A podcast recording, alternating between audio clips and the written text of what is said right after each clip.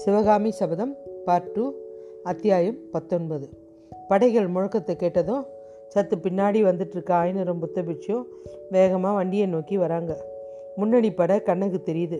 வண்டி சாலையோரம் ஒதுக்குப்புறமாக நிற்குது சிவகாமியும் அத்தையும் வண்டியிலேருந்து இறங்கிட்டாங்க. படை வர மு முழக்கம் கேட்டவுடனே அத்தை காதில் மாத்திரம் வெள்ளை மற்றவங்களுக்கிட்ட இருக்கிற பரபரப்பு கூட அவங்கக்கிட்ட இல்லை.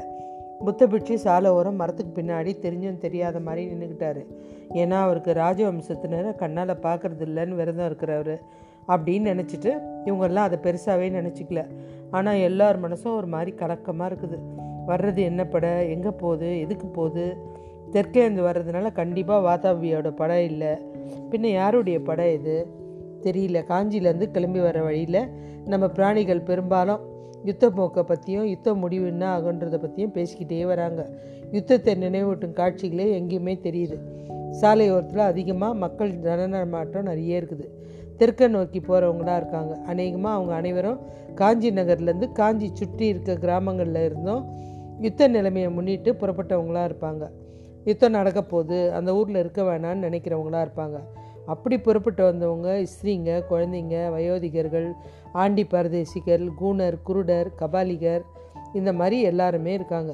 முக்கியமாக இந்த கபாலிகர்கள் ரொம்ப மோசமானவங்க. அவங்க வழியெல்லாம் பல்லவராஜ குலத்தை பற்றி சபிச்சுக்கிட்டே வராங்க. காஞ்சி நகர கல்லுக்கடையை மூடிட்டு எங்களை நகரை விட்டு துரத்தின குமார சக்கரவர்த்தி பேரில் அவங்களுக்கு ரொம்ப சாபம். ரொம்ப கடுமையான சாபம்லாம் கொடுக்குறாங்க. ரொம்ப அவனை சும்மா விடக்கூடாது சண்டாளனை. பத்திரகாளிக்கு பலி கொடுக்கணும். மதுபானம் செஞ்சு அதில் அவனுடைய ரத்தத்தை கலந்து குடிக்கணும் அப்படின்னு கோவ கோவமாக பலர் பலத்த குரலில் சாபம்லாம் கொடுக்குறாங்க. சிலர் மாமல்லரையும் நரசிம்மரையும் தளபதி பரஞ்சோதியும் சேர்த்து கட்டி வச்சு மயானத்தில் உயிரோடு எரிக்கணும். அந்த எலும்பை சாம்பலாக நம்ம உடம்புல பூசிக்கணும் அப்படின்னு கோவமாக சொல்கிறாங்க இதெல்லாம் நடந்துட்டுருக்கு இந்த சாபம் எல்லாத்தையுமே வேறு பாஷையில் தான் பேசிட்டு வராங்க.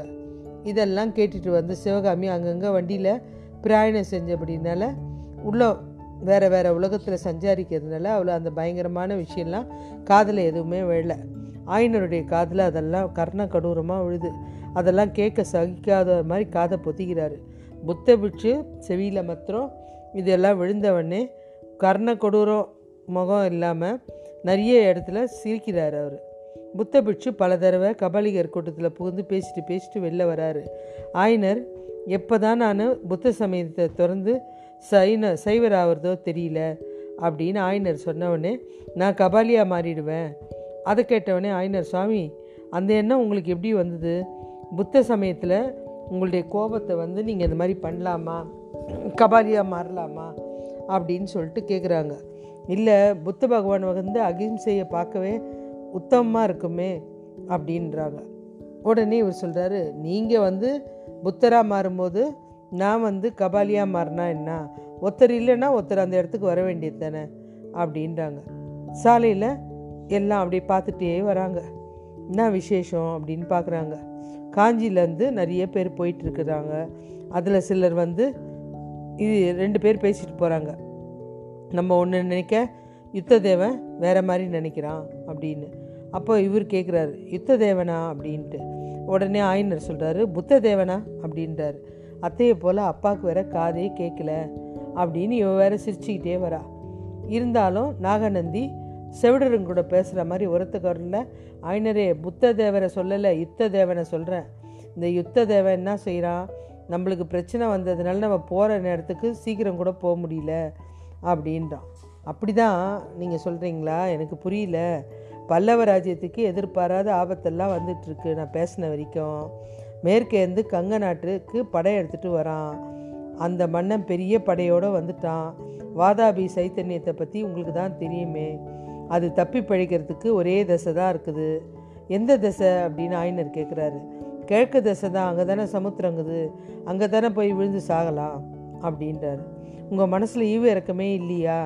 அப்படின்னு ஆயினர் கோபத்தில் கேட்குறாரு ஓ மகா சாபியே என்னை அவ்வளோ நீச குணம் உள்ளவன் நினச்சிட்டிங்களா? பல்லவ குலம் கடல் தந்த குழந்தையிலேருந்து தோன்றதுன்னு சொல்லுவாங்க.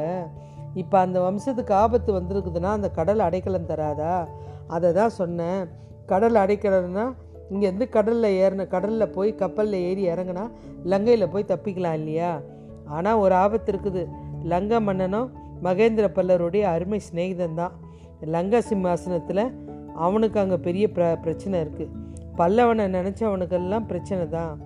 லங்கைக்கும் ஓடணும் தான் இவன். காஞ்சி கோட்டை இருக்குது இல்லையா? அப்படின்றாரு நம்ம ஆயினர். ஆமாம் ஆமாம் காஞ்சி கோட்டை இருக்குது. எட்டு மாதத்துக்கு முன்னாடி பைந்தாங்கொல்லி பல்லவன் ஒளிஞ்சிக்கிட்டு இருந்தான்ல. இப்போ அவன் தந்தையும் சேர்ந்து ஒளிஞ்சிப்பான் அப்படின்றான். வாதாபி பட வழி தங்காமல் வந்திருந்தா நேற்றுக்கு ஒரு கோட்டையை நொடியில் தகர்த்துருக்கோம். இப்போ தான் கோட்டையை பலப்படுத்திட்டானுங்களே அப்படின்னு சொல்கிறான் கோட்டையை பத்திரப்படுத்திட்டானுங்க. வாதாபி பட ஆறு மாத காலமாக வடபெண்ணையில நிற்குது அப்படின்னு சொல்லிட்டு புத்தபிட்சு சொல்கிறாரு இந்த வார்த்தையெல்லாம் சிவகாமி காதில் வேலில் புண்ணு புண்ணில் வேல் குத்துறா மாதிரி ஒரு கோவம். கடவுளே நாக்கில் விஷமுள்ள இந்த நாகாநந்தி கர்வத்தை அடக்க மாட்டியா அப்படின்னு நினச்சிட்டே இருக்கா. புத்தபட்சி விஷயத்தில் சிவகாமி மனநிலை சஞ்சாலம் உள்ளதாகவே இருக்குது. ஏன்னா அருவருப்பு என்னதுன்னு தெரியாத பயம் ஒரு வித அருவருப்பு. மாமல்லரை பற்றி அவர் சொன்ன செய்தி அவர் மேலே அருவருப்பு அதிகமாகுது. இன்னொரு பக்கம் புத்த பிட்சியோட விசாலமான உலக ஞானம் ஆழ்ந்த ஞானம் கலை ஞானம் இதெல்லாம் அவளுக்கு பக்தியும் மரியாதையும் உண்டு பண்ணுது. மேலும் தூர தூர தேசங்கள்லாம் போயிட்டு அங்கே மகாசபையில் நாட்டியமாடி பாரத கண்டத்தில் ஒப்ப ஒப்பற்று நடன ராணின்னு புகழும் பெறணும்னு புத்தபிட்சு அடிக்கடி அவளுக்கு சொல்கிறதுனால அந்த பகட்களவுனால இதெல்லாம் அவருக்கு பெருசாக பிரச்சனை இல்லாத மாதிரி அவர்கிட்ட சாதாரணமாகவே பேசிகிட்டு இருக்கா. உலக ஞானமே இல்லாத சாதுவான தன்னுடைய அப்பாவால் முடியாத விஷயம் இந்த புத்து புத்த பிட்சியால் நம்மளுக்கு நடக்க போகுது அப்படின்னு நினச்சிட்டு ஸ்நேக பாவனை வளர்த்துக்கிறா. அந்த புத்த பிட்சு மேலே அவ்வளோவா கோபம் காட்டுறதில்ல. பல்லவ குலத்தை பற்றியும் மாமல்லரை பற்றியும் அடிக்கடி சொல்கிறதுனால திட்டுறதுனால அவளுக்கு நடுப்புற நடுவுப்புற அருவருப்பும் வளருது. வாதாபி படை வடபெண்ணை கரையில் ஆறு மாதமாக இருந்ததை பற்றி புத்த பிட்சு சொன்னவொடனே அவளுக்கு ஆத்திரம். சுவாமி வடபெண்ணைக்கு போய் வாதாபி படையை நீங்களே கையை பிடிச்சி கூப்பிட்டு வந்து விட்டீங்க போல இருக்க அப்படின்னு கேட்குறா பல்லவ குளத்துக்கு மேலே உனக்கு என்னம்மா அவ்வளோ கோவம் அப்படின்னு கேட்குறாரு உடனே எனக்கு இல்லை உங்களுக்கு தான் கோவம் அப்படின்றா. உடனே அவர் சாந்தமான குரலில் சொல்கிறாரு பல்லவ குலத்து மேலே எனக்கு என்னத்துக்குமா கோவம்? அவங்களுடைய கையால் ஆகுதுன்னா இப்போ நான் நினச்சி இப்போ நம்ம நினச்சபடி பிரயாணம் போக முடியுதா? வழியெல்லாம் பிரச்சனையாக நடக்குது. நேற்றுக்கு சிதம்பரத்துக்கு போய் அங்கேருந்து கீழே ந- சோழ நாட்டுக்கு போயிட்டு சாமியை தரிசனம் பண்ணிவிட்டு நாகப்பட்டினத்தில் நடக்க போகிற மகா புத்த சங்கத்தில் உன்னை அழைச்சிட்டு போகிறதுக்கு தானே இப்போ நினச்சேன் நான். இப்போ இந்த படம் வர்றது இந்த மாதிரி போர் நடக்கிறது இதெல்லாம் நம்மளுக்கு பிரச்சனையாக தானமாக இருக்குது பின்ன நம்ம என்ன செய்கிறது அப்படின்னு சொல்லிட்டு ஆயனர் கேட்குறாரு நீ ஒன்றும் பண்ண முடியாது. கெடில் நதிக்கரை கிட்ட போகலாம் அங்கே ஒரு சிற்ப வேலைப்பாடு நடத்துறதுக்கு நிறைய வசதியெல்லாம் இருக்குது குன்று பாறைங்கள்லாம் ஏராளமாக இருக்குது யுத்த குழப்பம் முடிகிற வரைக்கும் நம்ம அங்கே கொஞ்சம் காலம் இருந்துக்கலாம். வித்தபிட்சி வர வர சந்தேகம் அதிகமாகிட்டு வந்த ஆயினர் போக போக பார்த்துக்கலாம் நீங்கள் வாங்க சாமி அப்படின்றாரு. இதெல்லாம் உங்களுடைய சம்பாஷணையில் ரெண்டு நாளாக நடந்துட்டுருக்கு எதிர தின திடீர்னு படைங்க வர சத்தம் கேட்டதும் ஒருவேளை படைகள் வரும் பாண்டிய சைத்தன்யம்தான் அப்படின்னு நினச்சிட்டு ஆயினரும் சிவகாமியும் பயப்படுறாங்க. ஏதோ புது படம் வருது போல இருக்குன்னு. ரிஷபத்தை பார்த்ததும் பல்லவ படதான்னு எல்லாருக்கும் தெரிஞ்சிடுச்சு படை வீரர்கள்லாம் வாதாபி அழிக தலக்காடு வாழ்க புலிகேசி நாசமாக போக துர்விதன் மர் துர்மரணம் ஏற்பட காஞ்சி வாழ்க மகேந்திர பல்லவர் வாழ்க மாமல்லரின் வீரத்தோல் வெல்க அப்படின்னு முழக்கம் போட்டுட்டே போகிறாங்க இந்த குரலெல்லாம் இடையிடையே முரசு கொட்டிகிட்டே கேட்குது இதெல்லாம் பார்த்துட்டே இருக்காங்க. மேற்படி கோஷம்லாம் அந்த க- க- மரத்துக்கு பின்னாடி ஒளிஞ்சிட்டு நாகாநந்தி கேட்டுகிட்டே இருக்காரு. யார் முகத்தையும் பார்க்கல. படம் எடுத்து போகிற நாக சர்பம் எப்படி கோவமாக நெருப்பு கிளப்புமோ அந்த மாதிரி அவர் கண்ணிலேருந்து நெருப்பாக கிளறுது பட சின்ன படம் தான் நாற்பது ஐம்பது குதிரை ரெண்டாயிரம் காலாட் படை அப்படின்னு போயிட்டே தான் இருக்குது கொஞ்சம் முன்னாடி கலகலப்பாக இருந்த சாலை நிசப்தமாக ஆயிடுது பெரிய நகரத்தில் திடீர்னு அப்படியே காட்டுக்கு வந்த மாதிரி ஆயிடுச்சு. படவரருங்க எழுப்பின கோஷம் மாமல்லர் வாழ்க மாமல்லர் வீரத்தோல் வெல்க. இந்த கோஷம் சிவகாமி உள்ளத்தில் பெரும் கிளர்ச்சியை உண்டு பண்ணுது. மாமல்லர் பயந்தாங்கொல்லியாக இருந்தால் ப பல்லவ வீரர்கள் அவ்வளோ ஏன் இப்படி வீர கோஷம் போடணும்? ஐனர் ஐனரே போகலாமா அசோகபுரம் இன்னும் கொஞ்சம் நாழி தான் இருக்குது நாகாநந்தி சொல்கிறார் ஆஹா போலாமே சிவகாமி வண்டியில் ஏறிக்க போகலாம் அப்படின்றார். அத்தையும் ஏற சொல்லுங்க அப்படின்றார். சிவகாமி வண்டியில் ஏறினதுமே அப்பா இந்த படவீரர்கள் எங்கே போகிறாங்க எனக்கு தெரிலம்மா பார்த்தா யுத்தத்துக்கு போகிற படம் மாதிரி தான் தோணுது. அந்த வீரர்கள் செய்த யுத்த கோஷத்தை கேட்கும்போது எனக்கு கூட க கல்லூலியை போட்டுட்டு கத்தி எடுத்துக்கிட்டு போனோம் போல இருக்குமா அப்படின்றார் ஆயனர். எனக்கே இப்படி ஊருக்கு பயந்து ஓடிட்டுருக்கோமோன்னு வெக்கமாக இருக்குது ஆயினரே இந்த சஞ்சலம் உனக்கு எப்போ வந்தது? கொஞ்சம் முன்னாடி தானே. நீ அகிம்சை மூர்த்தியாக புத்தகிட்ட உன்னுடைய சக்தியை ஒப்படைக்கிறேன்னு சொன்ன அப்புறம் தானே அப்படின்னு புத்த பிட்சு கேட்குறாரு அந்த சமயம் சாலை ஓரத்தில் மறைஞ்சு திக்குன்னு ஒரு தனி குதிரை பயங்கரமாக வேகமாக வருது டக்கு டக்கு டக்கு டக்குன்னு. வந்தது அவங்க சமீபமாக வந்தது யாருன்னு தெரியல. அவங்க எல்லாரும் ஆவலோடு இருந்தபடி நின்றுட்டு பார்க்குறாங்க குதிரை அவங்க கிட்ட வந்துச்சு. குதிரை மேலே இருந்து இன்னார் தான் தெரியுது. ஆயினருக்கும் சிவகாமிக்கும் வேப்பாயிடுது. ஏன்னா குதிரை மேலே வந்தது அவங்களுடைய ஆரண்ய வீட்டில் பரஞ்சோதி வந்த நாள் அன்னைக்கு சொல்லிக்காமல் ஓடி போயிட்டானே. அந்த குண்டோதரன் தான். குருவே நான் என்ன தவறு செஞ்சேன்? என்னை ஏன் இப்படி அனாதையாக விட்டுட்டு வந்துட்டீங்க? அப்படின்னு அலறான் குண்டோதரன். சிவகாமி சபதம் அத்தியாயம் பத்தொன்பது முடிந்தது.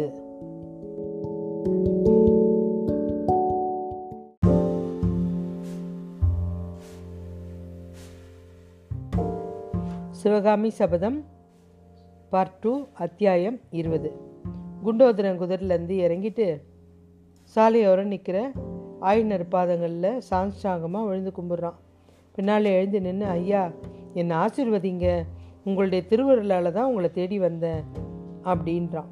ரொம்ப சந்தோஷம் குண்டோதரா நீ தேடி கொண்டு வந்ததில் எனக்கு ரொம்ப சந்தோஷம். ஆனால் உன்னை கை விட்டுட்டு நாங்கள் வந்துடலையேப்பா நீ இல்லைவா எங்களை கை விட்டுட்டு போயிட்ட மாயமாக மறைஞ்சிட்ட? எங்கப்பா போயிருந்த? அப்படின்னு ஆயினர் கேட்குறாரு குண்டோதரன் குருவே நான் என்ன செய்வேன்? காஞ்சியிலேருந்து அன்றைக்கி ரதம் ஓட்டிக்கிட்டு கண்ணபுரம் வந்தான் இல்லையா? அவன் ஒரு சமாசாரம் சொன்னான். என் பாட்டி எனக்கு கல்யாணம் பண்ணி வைக்கிறதுக்கு பொண்ணு பார்த்து வச்சிருக்காளா? உடனே வர சொன்னான்னு சொன்னான். அப்புறம் காரியம் மிஞ்சிட போகுதுன்னு உடனே பாட்டிக்கிட்ட போயிட்டு கல்யாணம்லாம் வேணாம் அப்படின்னு சொல்லிட்டு வர்றதுக்காக காஞ்சிக்கு ஓடினேன். உங்ககிட்ட சொல்லிக்கிட்டு போகலாம்னு பார்த்தா வீட்டில் உங்கள் ரெண்டு பேரையும் காணோம். ஒருவேளை தாமரை குளத்தில் நிற்கிறீங்களோன்னு ஓடி போய் பார்த்தேன். அங்கேயும் உங்களை காணோம். இந்த புத்த பிட்சு தான் தாமரை குளத்தில் நின்றுட்டு இருந்தார் அப்படின்னு சொல்லிட்டு குண்டோதனை நாகாநந்திங்களை ஏறிட்டு பார்க்குறான். என்ன சொல்கிறியா தம்பி? இந்த பல்லவ சாட்சி சாம்ராஜ்யத்தில் ஒரே புத்த பிட்சு நான் ஒருத்தன் தானா? வேற யாராவது பார்த்துருப்ப? அப்படின்றார் நாகாநந்தி இல்லை இல்லை சுவாமி இல்லை. உங்களை தான் பார்த்தேன். கையில் ஏழு எட்டு ஓலை சோடிகளை வச்சுட்டு ஒரு ஓலையை படிச்சுக்கிட்டு இருந்தீங்களா? அப்படியே நாகப்பாம்பு சீர்றதை போல் சீறிக்கிட்டு இருந்தீங்களா? சிவகாமி மனசில் அப்போது சுருக்குன்னு ஒரு மரபொந்தில் அவள் வச்சுருந்த மாமல்லர் ஓலை காணாமல் போனது நினைவுக்கு வருது. அப்போது நாகாநந்தி என்னப்பா உளர்ற? நானாவது தாமரை குளத்தில் நின்றுட்டு ஓலை படிக்கிறதாவது. ஆயினரும் வேற யாராவது இருக்கும் கொண்டோதுரா அப்புறம் உன் கதையை சொல்லு. இல்லை குருவே இவரை தான் நான் பார்த்தேன். இவருடைய முகத்தை இவர் சீர்றதையும் பார்த்து எனக்கு தோணுச்சு தெரியுமா? அதை நான் சொன்னேன்னா நான் சொல்கிறேன் கேளுங்களேன். புத்த பிட்சு கோபம் வரும். கோபம் வந்தால் என்னை கடித்தாலும் கடிச்சிடுவார். நாகாநந்தி கண்ணில் தீப்பொறி பறக்குது. ஆயினரோ நிலமை விராசமாக போயிட்டுருக்குன்னு நினச்சி சுவாமி சும்மா இருங்க. இங்கே பாருங்கள் எப்பேற்பட்ட புத்திசாலி சிஷியனெல்லாம் வச்சுருக்கேன் பாருங்கள் இவங்கள வச்சுட்டு நான் என்ன சிற்ப வேலை செய்கிறது அதனால தான் ஏழு எட்டு மாதமாக ஒன்றும் செய்யலை. போட்டோம் குந்தோ குண்டோதரா. அப்புறம் உன் கதையை சொல்லு. உன் பாட்டி பேசி வச்ச பொண்ணு கதி என்ன ஆச்சு? பாட்டிக்கிட்ட கண்டிப்பாக சொல்லிட்டேன். பாட்டி பாட்டி நம்மளுடைய மகேந்திர சக்கரவர்த்தியோட குமாரர். மாமல்லர் எத்தனை எத்தனையோ ராஜாக்கள் பெண் கொடுக்கறதா இருந்தோம். இன்னும் கல்யாணம் பண்ணிக்காமல் இருக்காரு பிரம்மச்சாரியா? என் குருநாதருடைய செல்வகுமாரி சிவகாமி இன்னும் கல்யாணமே ஆகலை. அவங்கெல்லாம் எப்படி இருக்கும்போது எனக்கு மட்டும் கல்யாணம் என்னத்துக்கு பாட்டி? நீ வேணால் கல்யாணம் பண்ணிக்கோ. நான் கிட்டே இருந்து வேணால் நடத்தி வைக்கிறேன்னு சொன்னேன். குண்டோதரா அப்படி சொன்ன உடனே சிவகாமி அத்தை எல்லாரும் என்னத்துக்கு சிரிக்கிறாங்கன்னு தெரியாமல் ஒரே சிரிக்கிறாங்க. சிவகாமியை கேட்குறா குண்டோதனுக்கு கல்யாணமா? அப்படின்னு சொல்லிட்டு. இப்போ சிவகாமி கேட்குறா ஆயினரு சரி தம்பி நாங்கள் இங்கே கிளம்பி வந்து உனக்கு என்ன என்ன எப்படி தெரியும்? குண்டோதனை சொல்கிறான் குருவே பாட்டிக்கிட்ட அவசர அவசரமாக சொல்லிட்டு ஓட்டமோ நடையமாக நம்ம வீட்டுக்கு வந்து பார்த்தா வீட்டில் பூட்டு தொங்கிட்டுருக்கு நம்முடைய குருநாதரே நம்மளை கைவிட்டார இனிமேல் கடவுள் தான் நமக்கு துணைன்னு தீர்மானித்து மரத்தடியில் படுத்து தூங்கிட்டேன் அப்போ பாருங்க கடவுளே பார்த்து அனுப்பினது போல் நம்ம குமார சக்கரவர்த்தியும் புது தளபதியும் அங்கே வராங்க. யார் வந்தது? அப்படின்னு ஆயினர் சிவகாமி ரெண்டு பேரும் ஏக காலத்தில் கேட்குறாங்க மாமல்லரும் தளபதி பரஞ்சோதியும் தான் வந்தாங்க. குதிரை மேலே வந்தாங்க. ஆஹா குதிரைன்னா அதுல குதிரை. அப்புறம் அப்படின்றார் ஆயினர். அவங்களுக்கு பின்னால் இன்னும் பல குதிரை வீரருங்க வந்தாங்க. கண்ணபுரா ரதனம் ஓ- ரதம் ஓட்டிட்டு வந்தார். சரி அப்புறம் என்ன நடந்தது? அப்படின்னு ஆயினர் கேட்குறாரு மாமல்லர் வந்தாருன்னு கேட்டதுமே சிவகாமிக்கு தலை சுத்துது. தேகமெல்லாம் நடுங்குது. என்னவில்லாமல் கேட்கணும்னு உள்ளம் துடிக்குது உதடு துடிக்குது. அப்புறம் யார் வந்தது அப்படின்னு திரும்பி கேட்கும்போது அவள் வாயிலேருந்து வார்த்தை எதுவுமே வரல. ஆனால் விஷயத்தை சொல்லாமல் குண்டோதரை என்னவெல்லாமோ சொல்லிக்கிட்டு இருந்ததில் அவளுக்கு கோபந்தான் வந்தது. குண்டோதரை சொல்கிறான் குருவே வீடு பூட்டிக்கிட்டு இருந்ததை பார்த்ததும் எனக்கு எவ்வளோ கோபம் வந்ததோ அதை விட மூணு மடங்கு கோபம் நம்ம குமார சக்கரவர்த்திக்கு வந்தது. மாமல்லர் குதிரையை திருப்பிட்டு கொண்டு போன வேகத்தை பார்க்கணுமே. அடேங்கப்பா நம்ம குமார சக்கரவர்த்திக்கு இவ்வளோ கோபம் மூக்கு மேலே கோபம் வரும்னு எனக்கு தெரியவே தெரியாது. குமார சக்கரவர்த்தி குதிரை போனதுமே மற்ற குதிரை எல்லாம் சடக் சடக்குன்னு திரும்பி போகிறத பார்க்கும்போது எனக்கு என்ன என்ன அவசரமோ என்ன தடபுடலோ நான் கண்ணை கசக்கிட்டு எழுந்து மரத்து பின்னாலேருந்து வெளில வரத்துக்குள்ளே காற்று மாதிரி கிளம்பி போயிட்டாங்க. சிவகாமி உள்ளத்தில் அப்போது மகிழ்ச்சி பயம் கோபம் கவலை எல்லா உணர்ச்சியும் ததும்பி புயல் காற்று அடிக்கும்போது சமுத்திரம் கலங்குறது போல கலங்கிட்டுருக்கு. மாமல்லர் நம்மளை தேடி வந்தாரா? ஒரு விதத்தில் மகிழ்ச்சி. அவருக்கு வந்து கோபத்தை கேட்டதுமே பயம். அவர் வர்றதுக்கு முன்னாடி கிளம்பும்படி நாகாநந்தி மேலே கோவம் சொன்னதுனால செஞ்ச தவறு எப்படி திருத்துறதுன்றதை பற்றி கவலை. இப்படி பல உணர்ச்சிகள் ஒரே விஷயத்தை தெரிஞ்சுக்க அவளுக்கு ஆவல். அதாவது நெஞ்சை உறுதிப்படுத்திக்கிட்டு அப்பா குண்டோதரன் சொல்கிறது எனக்கு நிஜம் தோணல. குமார சக்கரவர்த்தியாவது அவர் வீட்டை விட்டு வர்றதாவது. அவர் தான் யுத்தத்துக்கு பயந்து கோட்டைக்குள்ளே ஒளிஞ்சிட்டு இருந்தாரேப்பா. ஆயினர் அதுக்கு மறுமொழி சொல்ல தெரியாதவராக குண்டோதனை பார்க்குறாரு. குருவே இப்படிப்பட்ட நராசமான வார்த்தையை சிவகாமி அம்மை வாயிலேருந்து வர்றது உண்மையிலே அந்த வாயிலேருந்து தான் வருதா? எனக்கு தெரியல. வீராதி வீரரான மகா மல்லரான யுத்தத்துக்கு பயந்து கோட்டையில் ஒளிஞ்சிருக்கிறதாவது. இப்பேற்பட்ட கொடிய அவதூறை எந்த பாவி சிவகாமி அம்மா காதில் போட்டது? சக்கரவர்த்தியோட கட்டளைக்காக அல்லவா மாமல்லர் எத்தனை நாளும் கோட்டைக்குள்ளே இருந்தார்?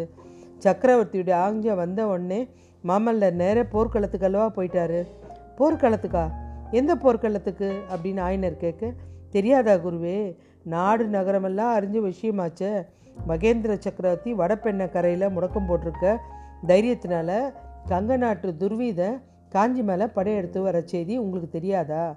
அவனையும் அவனுடைய படையை எதிர்த்து தும்சம் செய்யறதுக்கு தான் மாமல்லர் திருக்கழகுண்டத்துலேருந்து நமது தற்காப்பு படையோடு போயிருக்கிறாரு. கொஞ்சம் முன்னாடி இந்த வழியாக கூட ஒரு படை போச்சு நீங்கள் பார்க்கலையா? அந்த படை தென்பெண்ணை கரையிலேருந்து காவலுக்கு இருக்கிற படை. போர்க்களத்துக்கு தான் போகுது மாமல்லரோட சேர்ந்துக்கிட்டு.